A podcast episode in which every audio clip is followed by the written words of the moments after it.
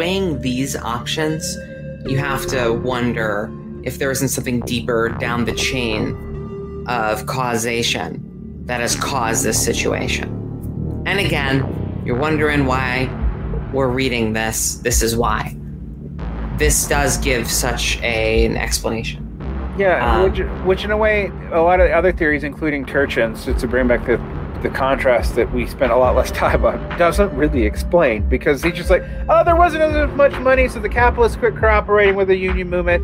That was the end. Bye bye. Have a nice day. I mean, that's Turchin's explanation. Is like, is like, uh, actually, it's not even that. It's that the capitalists stopped cooperating with the union movement. Doesn't even say it's money that's causing it. Implies it doesn't say it.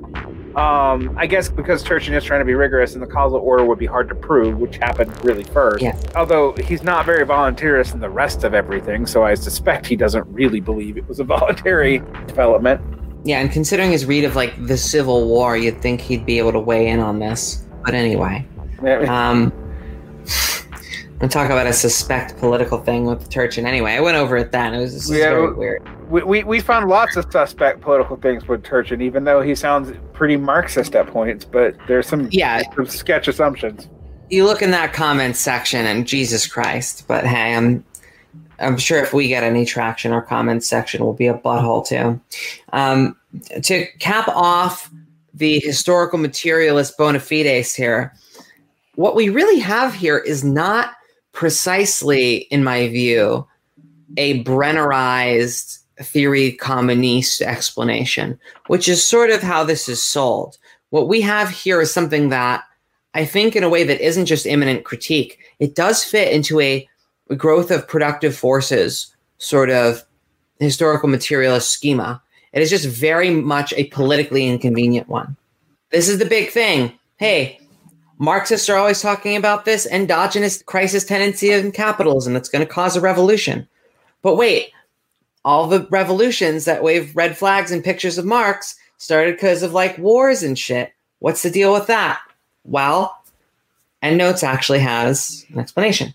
From here on out, revolution emerged not as an internal tendency of capitalist development, but rather as an external effect of geopolitics. Revolution occurred only where capitalist development destabilized national frameworks of accumulation, pitting nation states against one another. In the background was also this gnawing predicament. As the productive forces developed, it became increasingly difficult to know what it would mean to win, to run all these massive apparatuses in the interests of, of the workers. Just as the galaxy, when seen dimly, appears as a single point of light, but when seen close up, turns out to consist mostly of empty space, so too the productive forces of capitalist society, when seen in miniature, appeared to give birth to the collective worker, but on a larger scale gave birth only to the separated society. I mean, what you're getting there is a very big historical, lawful claim. I mean, I guess it's a, a causal claim that's built into so many economies that maybe we're not talking about a long term law of motive production. Yeah, we're going to say we're not. Ta- uh, you've been using law weirdly tonight, but go ahead. We see like the passage of one set of dynamics onto another, right? We see endogenous models of revolution give way to exogenous models of revolution and exogenous events, really. right. Like- so you move from the endogenous model of capitalism structure to the revolutionary defeatism, which eventually, if you follow this logic out, leads to even, but much less likely to be true, frankly, but like theories that are kind of just two steps down the reductio ad absurdum, such as third worldism, where it's like, well, this is all in the developing world now. Um, and developing world will only can only be further immiserated. It can never be incorporated into the capitalist core. ipso facto. It must be the source of revolution from without and against even the proletariat of the developed world.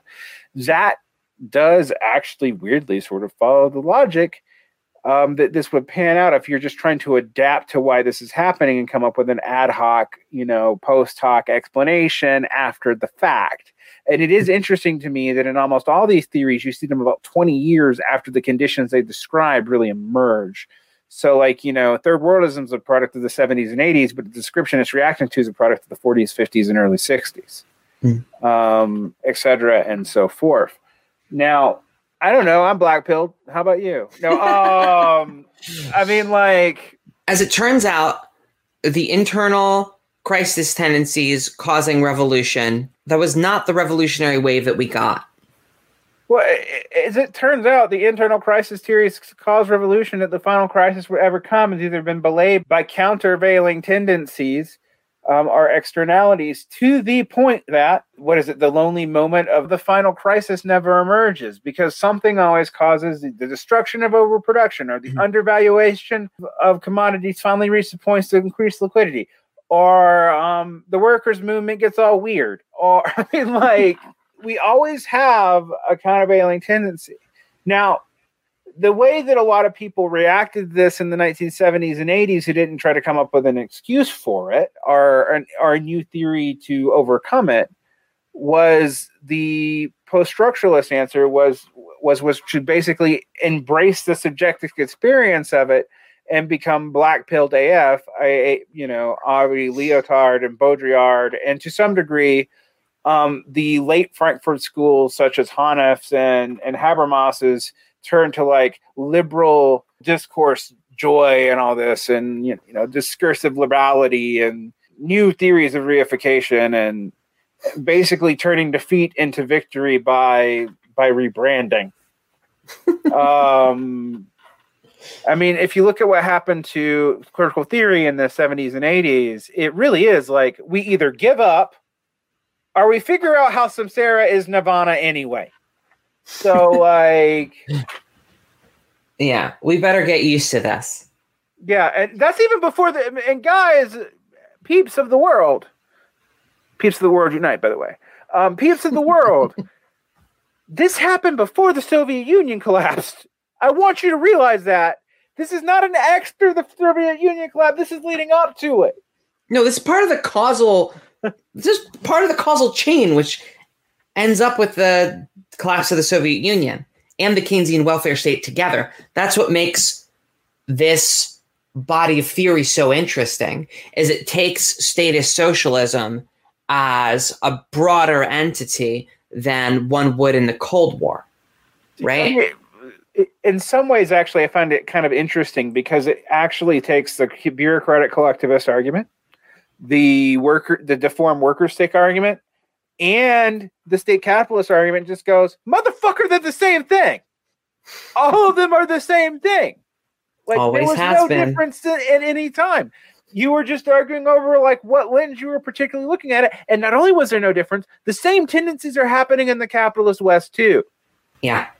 So I happen to know that some of the people writing this essay do sort of believe that looming crisis that hangs over our heads now has all of these statistical and qualitative markers of the basic dynamics of capitalism degrading and falling apart. You know, mass deproletarianization, mass deindustrialization, and the destruction of the environment. I was like, about to say there when I read when I've read them and argue with people at least adjacent to end to endnotes. I'm not quite you know other than a couple of them. I'm not quite sure who exactly they are, but I know people who are influenced by them. I'm they were basically collapse of the environment will create conditions for war communism for survivors, which will force people to organize themselves communistically on a local level. Which I am sorry is not that fucking different from primitivism. like it, it is it is the it is the one last gambit saver show. It's interesting that that collapse leads to such different politics, at least in endnotes, to the degree that many of them share this, which I, I don't think all of them are collapses. No, I, um, I don't um, think so. I, have talked to ones that aren't, but yeah, you know, exactly. Like, but and I've actually had debates about endnotes where the ones that aren't will show up like, no, we're not, and someone else will say something like, Yeah, we kind of are. I mean, like in volume five, they have an essay that is directly against a collapse version. Well, they also put Theory Communiste in there, which is explicitly collapses. So they also game that volume to have the collapses side win the debate.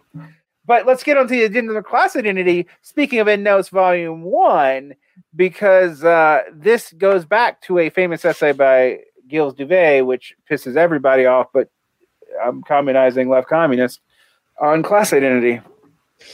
Yeah, so we began a little bit with our discomfort about the way EndNotes treats the workers' movement.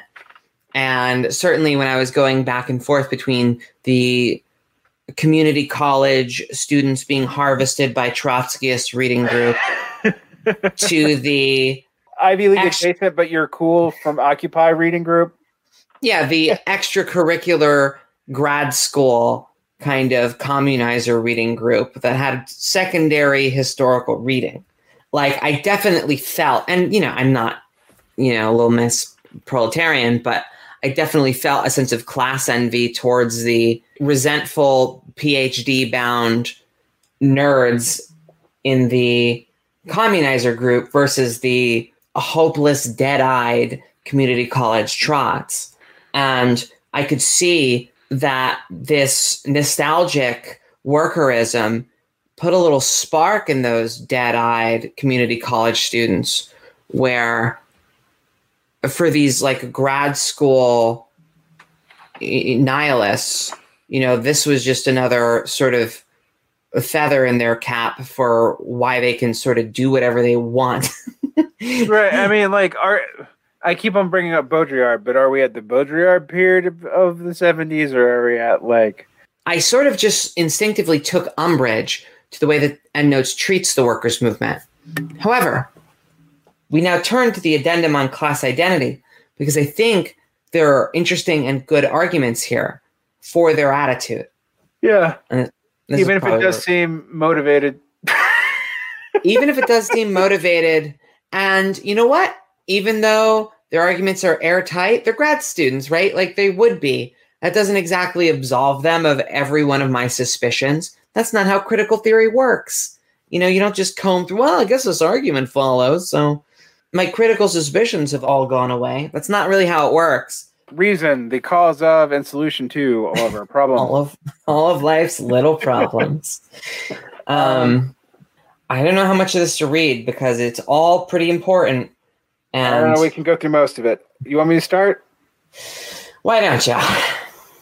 The workers' movement promoted the development of the productive forces as a means of pressing the collective worker into being as a compact mass. As it turns out, the extension and intensification of the factory system failed to have the desired effect. The collective worker really only existed in and through the activity of the workers' movement itself. But the mediations of the workers' movement did make the workers' collective interest into something real. As we have argued, unions and parties constructed a working class identity as a key feature of their organizing efforts. This is not to say that class unity or the identity with which it is associated was somehow merely imposed by union and party leadership. That unity and identity was integral to the project of the labor movement itself and the millions of workers that participated in it. And now I'm speaking, which is why all the Leninist attempts to do this now don't work because they're like, we just need to build the political consciousness of, you know, we need to build the political proletariat. And I'm like, why can't you do it if it's just a matter of the right ideology? As a side note, by the way, if it was just an ideological problem, why would any of this have ever been a problem? We could just convince people the right, right shit in the first place. Now back into EndNotes. Within the labor movement, workers claim that the class identity that they promoted and affirmed really was universal in character. It supposedly subsumed all workers, regardless of their specific qualities, as mothers, as recent immigrants, as oppressed nationalities, as unmarried men, and at the outermost limit, as the disabled, as the homosexual, and so on. In fact, the supposedly universal identity that the workers' movement constructed turned out to actually be a particular one. It subsumed the worker only insofar as they were stamped or willing to be stamped with a very particular character. That is to say, it included workers not as they were in themselves, but only to the extent that they conformed to a certain image of respectability, dignity, hard work, family, organization, sobriety, atheism, and so on. And as a side note, reading Christopher Lasch, this is totally true, except for the atheism part, because in the American context, it was actually never part of the workers' movement in the same way. Sorry, EndNotes, you should actually factor that in. The communism often wasn't in the US either. Yeah. Right. I also like your pronunciation of homosexuals. That kind of is period appropriate. Sorry, it's, it's my southern coming out. Earlier, as we examined the historical genesis of this particular class identity and the struggle against the old regime, with the expansion of the infrastructural industries, it is possible to imagine that, in the changed conditions, certain particular features of this identity may have turned out differently. To be sure, even within Europe, one would find many completely contradictory characteristics ascribed to workers as a class in different national and regional contexts. In that regard, however, we should exercise caution. Even in the United States, where universal manhood suffrage was achieved early and there was no old regime to defeat, a worker's identity was still constructed in the late 19th century around a similar set of markers productivity, dignity, solidarity, personal responsibility. In a nation of immigrants, where Africans and Native Americans were at the bottom of the social hierarchy, whiteness represented an additional marker, sometimes complementing class identity and sometimes competing with it. The latter partly explains the weakness of the worker's identity in the US and its earlier demise, but also points to the deeper structural factors which gives rise to that identity in spite of the vast national and cultural differences. And again, this is me talking. And you can see this in the valorization of these traits not as part of a working class identity or even part of a bourgeois identity, but as part of a racial identity because of the association Yes, between yes, race and the workers' movement. Yeah, in the United States, this is especially a problem. Not that it isn't a problem in the European working classes or anything. Totally was. What gives the most lie to this idea that, you know, the racial politicos got it all from class politics is the way that the whiteness compact works in the United States before the workers' movement. And the way that, as part of the class compromise, it's also a pact with whiteness. Again, Noel Ignatiev is very good about this, and uh, W.E.B. Du Bois in their work on what whiteness essentially is. They don't realize it's so profoundly connected to the workers' movement and for the traits ascribed to it. Like the, once you start ascribing the traits of like common dignity and solidarity to the workers' movement, and that is also expressed in a way mm-hmm. that it is in the racial movement. Even Ignatiev and W.E.B. Du Bois don't see how that goes. And I think it's interesting because, you know, again, I'm writing, you know, this book on Christopher Lasch, but Christopher Lasch actually really does talk about the need for separate, almost a separate national identity for workers based off of these concerns, off of their like real material conditions, but not in a liberatory way, but almost normatively conservative.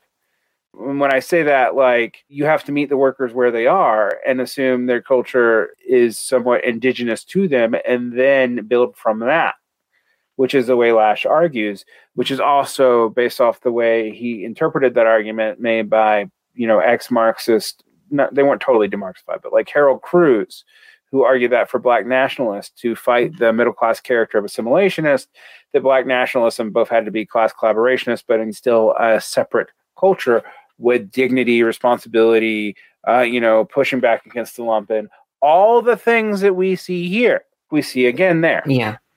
Ignatiev especially has a hard time ascribing some kind of rationality to the class compact for fear that it obliterates the materialist argument uh, for Marxists that they have a long-term interest. He, he doesn't really use short-term, long-term interest. This is part of where I developed that understanding.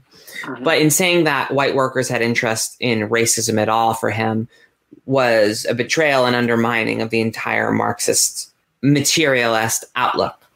Whereas I think we can look at the long term of this class compromise and look at how profoundly fucked the entire working class is now and, Right. and talk about the long term class interests of the proletariat not having been in that racist nationalist compromise.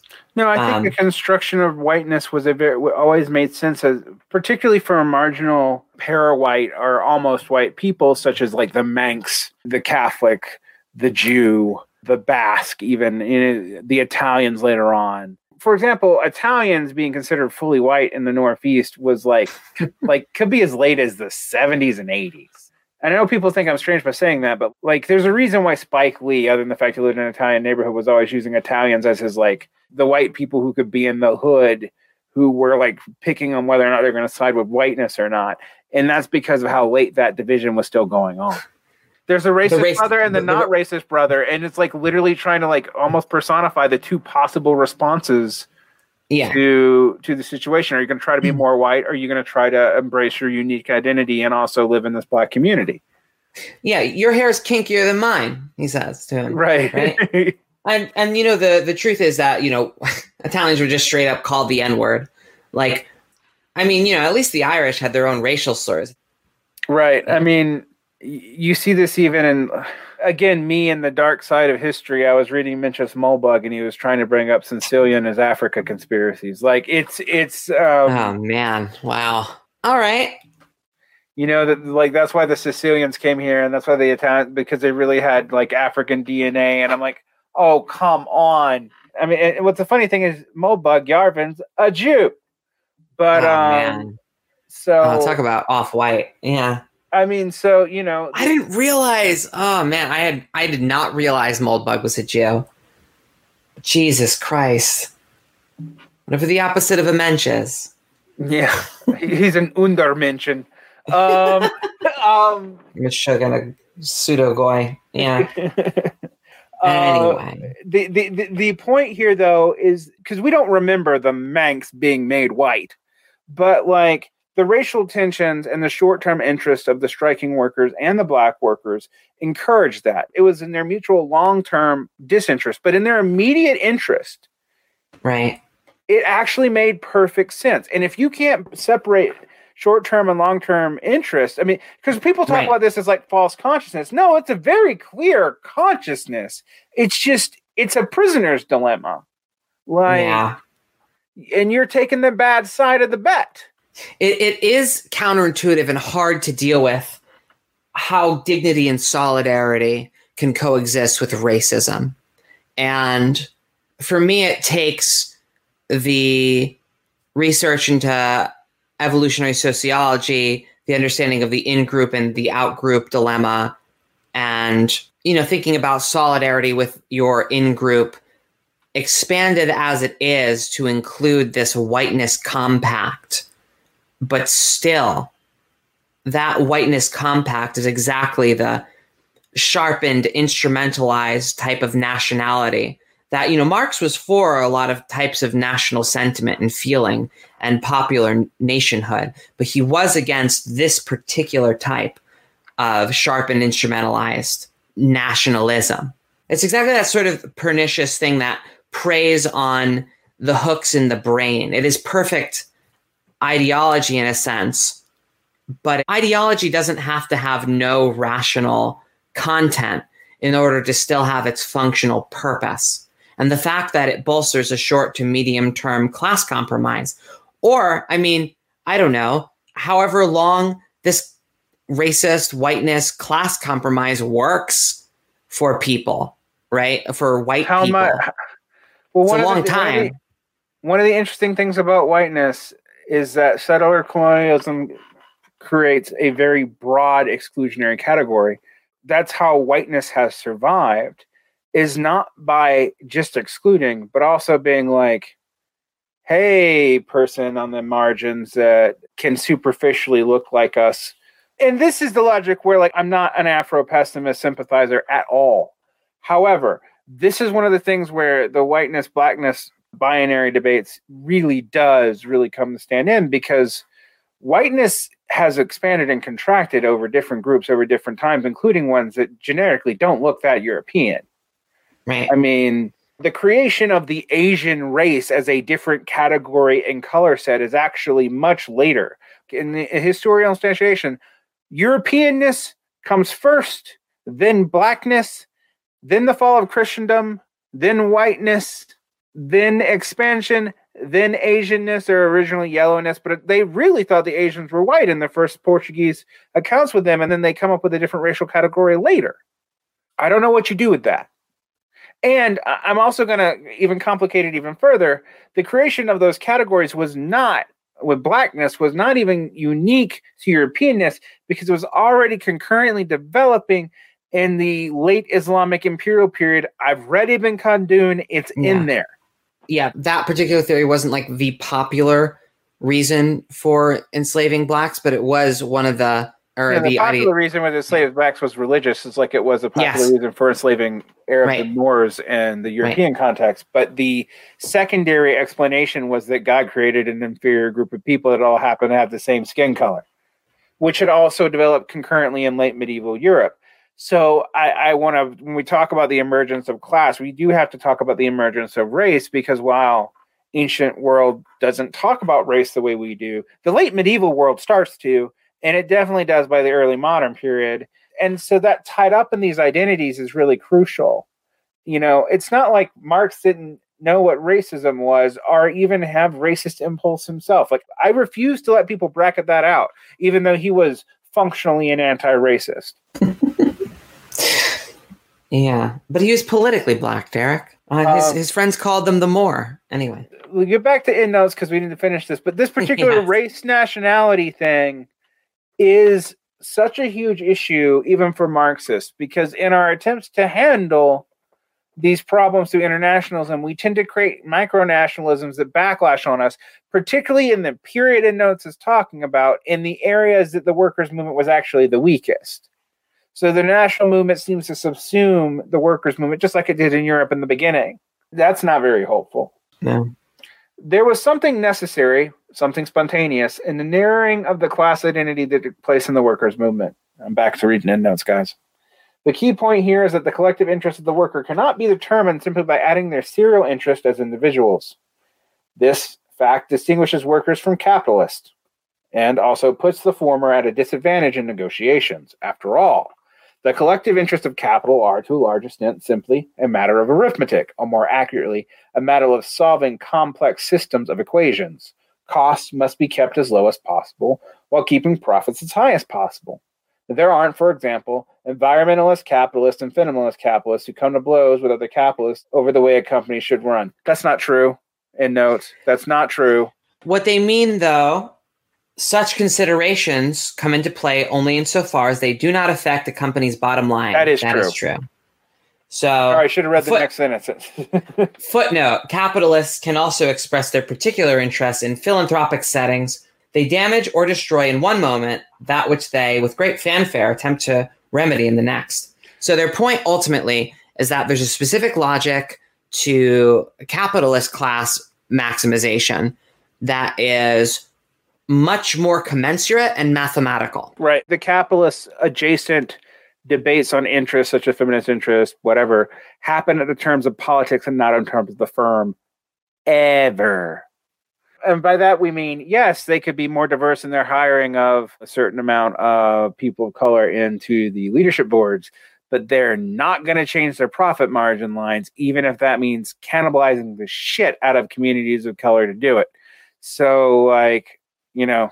And especially when you're coming to environmentalist capitalists, give me a break like this is why there's no capitalist solution to climate change, even if there's electric cars. Right. Workers, by contrast, face a much harder set of calculations. How much in wages, for instance, can rationally be given up in exchange for the amount of, of increase in job satisfaction? The answer to this question cannot be found in any calculus that can be objectively applied.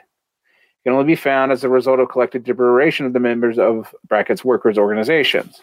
This whole section draws heavily on Claus Offe's and Helmut Wiesenthal's essay, Two Logics of Collective Action, from Off's 1985 volume, Disorganized Capitalism, which I've got to read now because this section is pretty fascinating. The answers that any particular workers might give to such question depends on their individual preferences as well as such vagaries of their situation. Young unmarried men have different interests from single mothers. And yet, to deliberate every point to reach some sort of consensus or compromise, which would ensure that every worker got at least something they wanted, would make workers' organization difficult. And by the way, as me talking does make working organizations difficult. Trust me, I've tried. The cost of organizing would be too great. The solution is to be found in the formation of collective identity. only to the extent that the associations of relatively powerless succeed in the formation of a collective identity according to the standards of which the costs of organization are subjectively deflated, can they hope to change the original power relation. That is precisely what the unions achieved by promoting workers' identity, by getting workers to perceive their interests through this identity lens. The union simultaneously express and define the interest of the members, which, as a brilliant side note that I'm going to add in there, this creates the problems of workerism and workers' identity that Dauvé was complaining about in volume one. That by creating this identity, you are now invested in capital in a way that makes you where you would not want to overturn it anyway. While it's not the identity itself that creates that locked in compact, it does exactly reflect the reasons why you wouldn't want to overturn that society, the very thing giving you this identity which is at once a class and a national identity.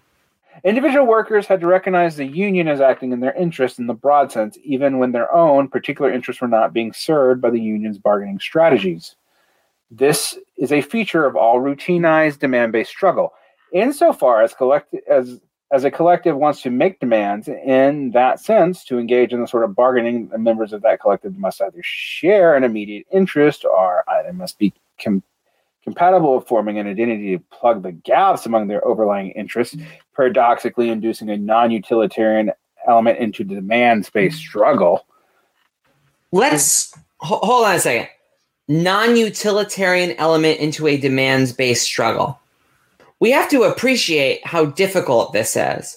And we're people that do believe in, you know, some sort of minimum program proletarian interest, right? Mm-hmm. But like, I mean, you know, I, I mean, I don't see how you know getting health care isn't. For instance, I know that's the dumbest, simplest one. But again, even here, the serial interest and the collective interest become different because mm-hmm. there are unions who fight against socialized medicine because they have themselves gotten a better deal as a concession of their as part of their union, usually because they're state employees unions and they're highly productive cartelized workers, than they yes. could ever get under a socialized medical schema. That's undoubtedly true. But overall, most proletarians aren't in that union. no, I, in fact, I, I, would say it's probably 0.001%. And right. Um, also, that union, for all of its reactiveness, also doesn't have an effect on this anyway. My only point is like, there is no right now way to say we have something that all the working class could agree upon because our sectional interests are so different. And I will even go further. That's why we have all these weird ass theories of class right now that don't have any real grounding except in like descriptive categories. They don't have any like functional or structural or real clear economic bind, like, you know, PMC or elite or whatever is because the way the sectional interests have really tapered off. I mean, when you read someone like Michael Lind, who's not a mm-hmm. Marxist at all, they can explain that there's a rationality. It's not even necessarily a, a short term rationality to the way a lot of these things are going and playing out politically.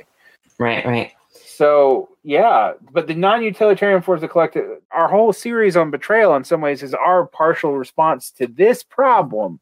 You have to inject the symbolic element back in, which, as a side note, I have been saying for fucking 10 years that that even I as a Marxist do not think a worker's identity in and of itself would ever be a constitutive enough identity if it was based purely on self-interest to survive.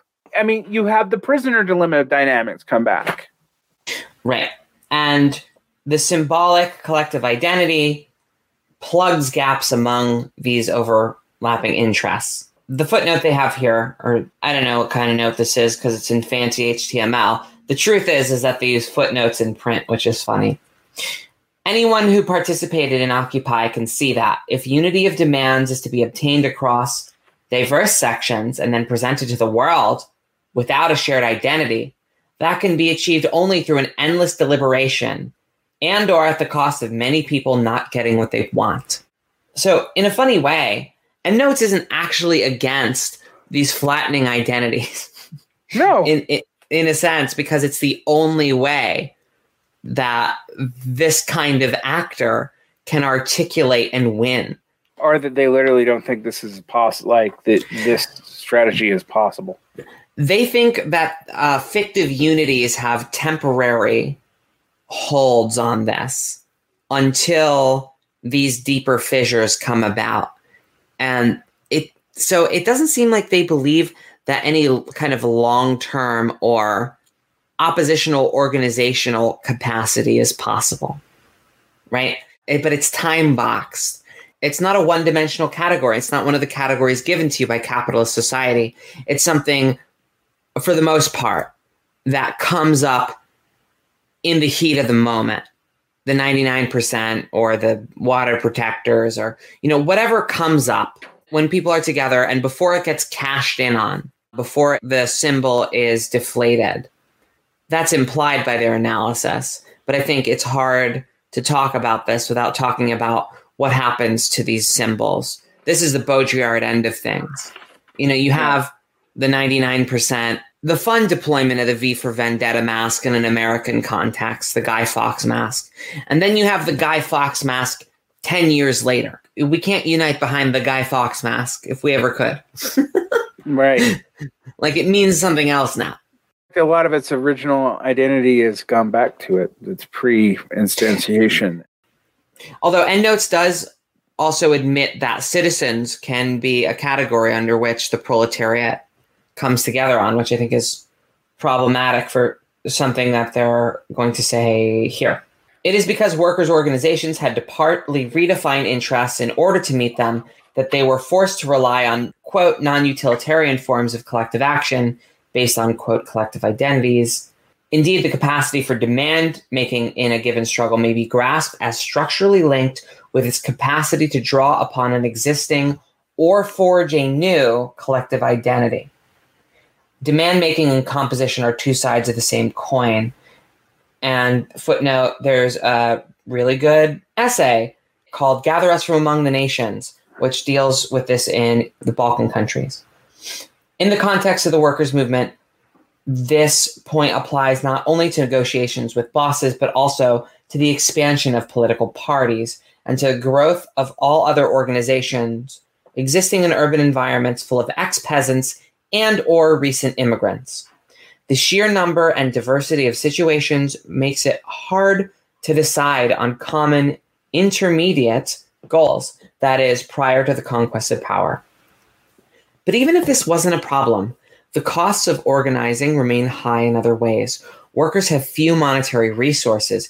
They pay the costs of the class struggle mostly with their time and effort, joining a demo, attending a meeting, striking. If one has to work 12 hour days or to look after children, as most women workers did, all this is extremely difficult. Moreover, there is no way for workers to monitor each other's contributions. Together with the sheer size of the movement, this creates collective action problems. We see this in the moral center of the workers' movement, cultivating a sense of duty, solidarity, but also in the means of discipline, the closed shop, attacks on scabs. Even with these assets, the attraction of workers' organizations varied greatly, as did their organizational capacities. It still usually took a tragedy, such as an industrial fire or a massacre by company goons, to bring together the majority of the workers out into the street. Yeah, that's true. So even in their heyday, even with their, you know, Foucauldian apparatus, disciplining you through your identification then letting out repressive force behind the scenes in order to bolster up that identification. It still took ultimately a tragedy inflicted upon the class to really bring the workers out in full force. This apparatus wasn't attractive enough by itself. No apparatus would be attractive enough by itself unless it secured the means of freedom, which means in a capitalist society, owning capital does and nothing else. Just saying, because they're right. The, because of the capitalist uh, power relation and money and and the material goods in which that gains them, the capitalist can play all this out politically, whereas the worker has to play all this out socially and, right. and politically too but like there's no way to make the there's no way to separate the demands of keeping your your self-interest met from the other demands and the collective identity will always weaken over time. I mean, one of the things that uh, they don't really deal with in this essay, but like the amount of times that the collective worker identity subsumed into a national one real damn quick because of the inability for most people to get their needs met by the collective identity. They describe the apparatus behind the rise of the workers' movement, which, you know, creates that nexus of national identity and workers' identity. Mm-hmm. That they do describe. They do, but then it but then it turns on itself and the national identity becomes easier. For one thing, why wouldn't it? Because the national collaboration, if you if if the bourgeoisie actually believes in it, gives you access to money. It's the reason why, for example, Hamas's dual power organization always was more effective than the fucking socialist one because the Hamas organization could appeal to rich bourgeois Muslims interested in the brotherhood in the way a socialist might be able to get one or two class traders, but that is the best you are going to do. Of course, as soon as you start having something like a nation, the problems of class within the group start to immediately manifest and re breaks down the identity. Now, I don't know about you, but I've been thinking about this in the game theoretic way, and this does make universalist politics kind of hard. Yes, it does. Not just that, it makes proletarian politics hard. It makes proletarian social coalition hard. Well, I mean, you haven't seen that, have you? And the fact that we can't get anyone to even go agree on what they were going to vote on, even when they agree on progressive policies, sort of, kind of. You know, let alone having a party with the proletarian interest, you know, as the program. Like, we're not even close. This can be overstated and catastrophized as if most of the proletariat doesn't have an interest in getting healthcare. I use healthcare because it's the one out there. It's the one in the memes. I just want healthcare. Well, it's also you know, the one that you can't throw as particularly benefiting a subclass, for example, like you can with free education. Right. Like, for instance, I, I woke up at 7 a.m. this morning to fucking get health insurance. The Arizona welfare offices, you know, like the whole thing is done over the phone. You can't do it online. You can talk to someone, at the office, they're still employing people there. So whatever COVID threat they're being exposed to is still active, but they can't do anything about the welfare process. So it's even hard just to get health insurance like right now. Like, and I, I'm not even particularly proletarian. This is close to a, as close to a general social interest, even beyond the proletariat, that you can imagine. And the level of shit that you get for even throwing that this out there is like you might as well be asking to line up the whole Fortune 500 and shoot them. That is the reaction you get in the political class. You get called a racist for wanting healthcare. like your candidates get smeared, like because they're you know not intersectional enough or whatever. There's like every every trick in the book will be put out there if you have something like a universalist program to accentuate all of the points. And this is where I, I guess I push back a bit on EndNotes is in that like I don't think it is that hard to think about a core of what people have in common and need. If you think of humans as having a nature, having innate needs, there is a core of human need. That would be the basis of a socialist program. But it wouldn't be a basis of a proletarian one. I'm just going to point that out there. Like, no, this is a humanist program, and to the extent that the proletariat are human, which you know they are. Yeah, I mean, but, it would it would benefit almost everybody in the social system, including non-proletarians, to have.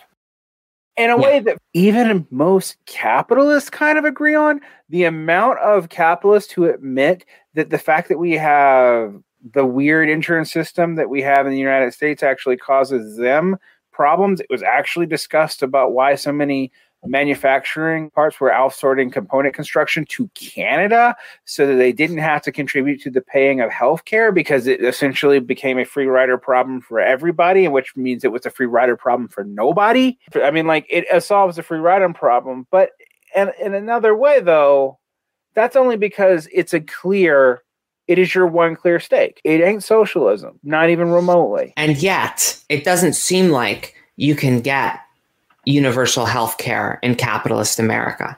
On this one, that's America. Yeah.